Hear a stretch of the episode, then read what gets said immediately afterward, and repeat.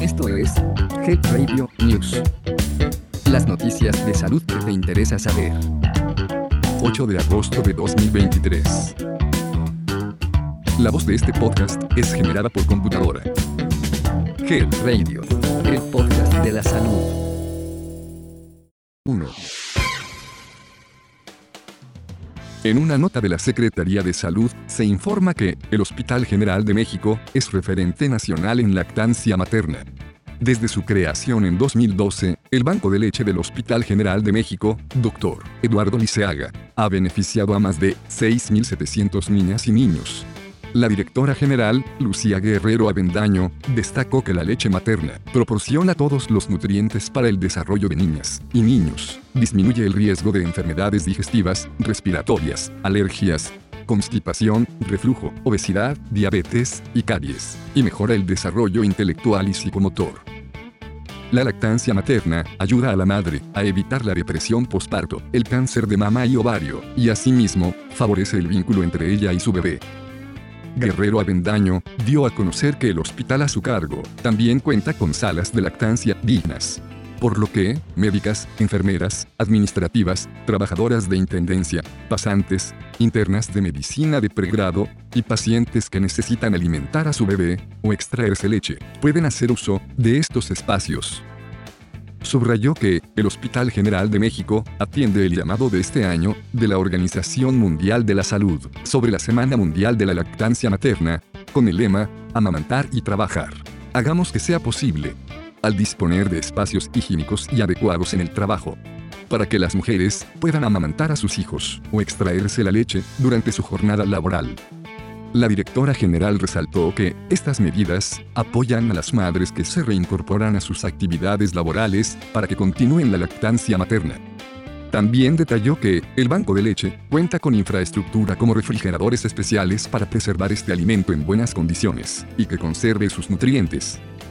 Guerrero Avendaño dijo que el banco de leche fue creado con el objetivo de establecer una reserva de leche humana pasteurizada para asegurar el derecho de las personas recién nacidas a una alimentación segura, oportuna y gratuita. Te invitamos a escuchar el episodio Muero de hambre en la lactancia, una entrevista con expertas donde podrás conocer más información al respecto de la lactancia materna. Encuentra el link en el detalle de este episodio de noticias. 2.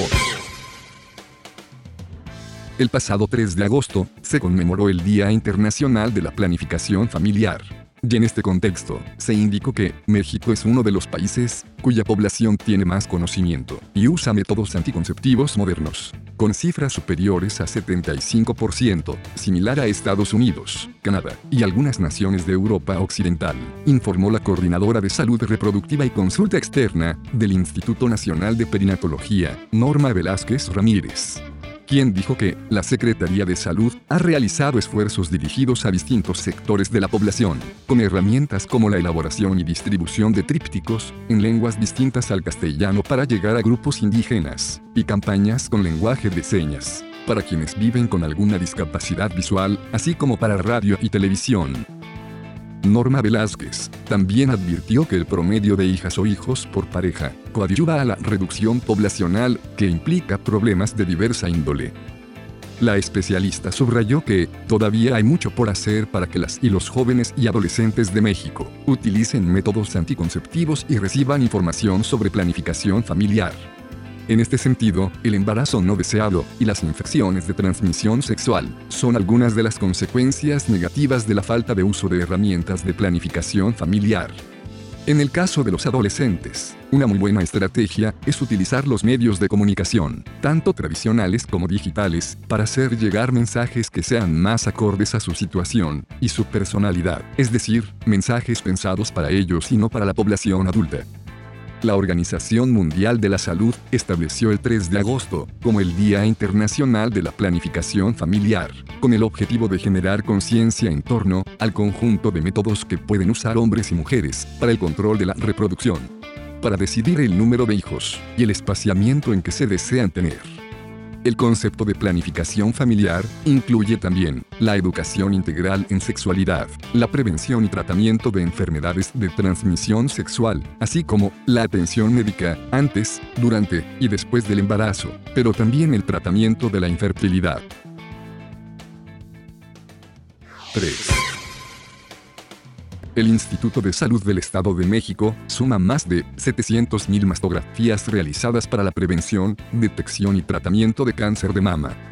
Las acciones forman parte del programa de medicina preventiva, que es tarea permanente.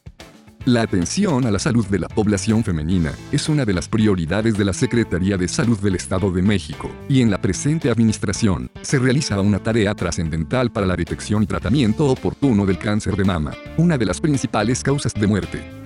A través del Instituto de Salud del Estado de México, de septiembre de 2017 a junio de 2023 se han llevado a cabo 705.911 mastografías a mujeres, de 40 a 69 años de edad lo que ha permitido referir a atención de segundo y tercer nivel a quienes así lo requieran, para descartar o confirmar el diagnóstico.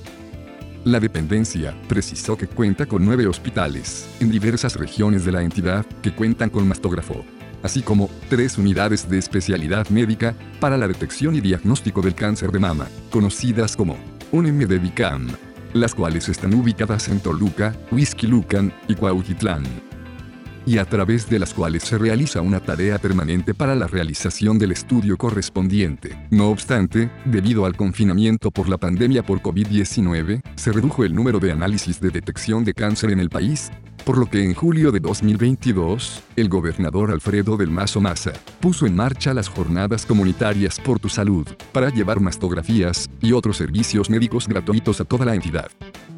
Para este fin, las unidades móviles de mastografía se acercaron a pueblos, comunidades y colonias, a fin de que las mujeres mayores de 40 años pudieran realizarse este procedimiento para la realización de acciones complementarios como ultrasonido o biopsias.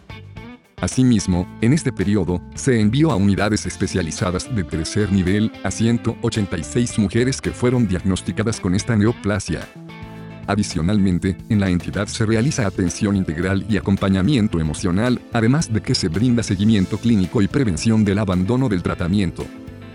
La Secretaría de Salud mexiquense puntualizó que esta es una de las acciones más importantes de la medicina preventiva, por lo que llamó a las mujeres para que acudan a su centro de salud más cercano.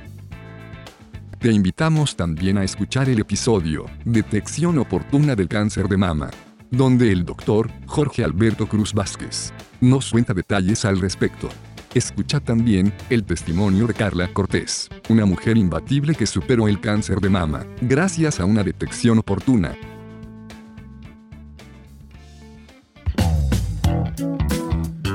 Esto fue Head Radio News.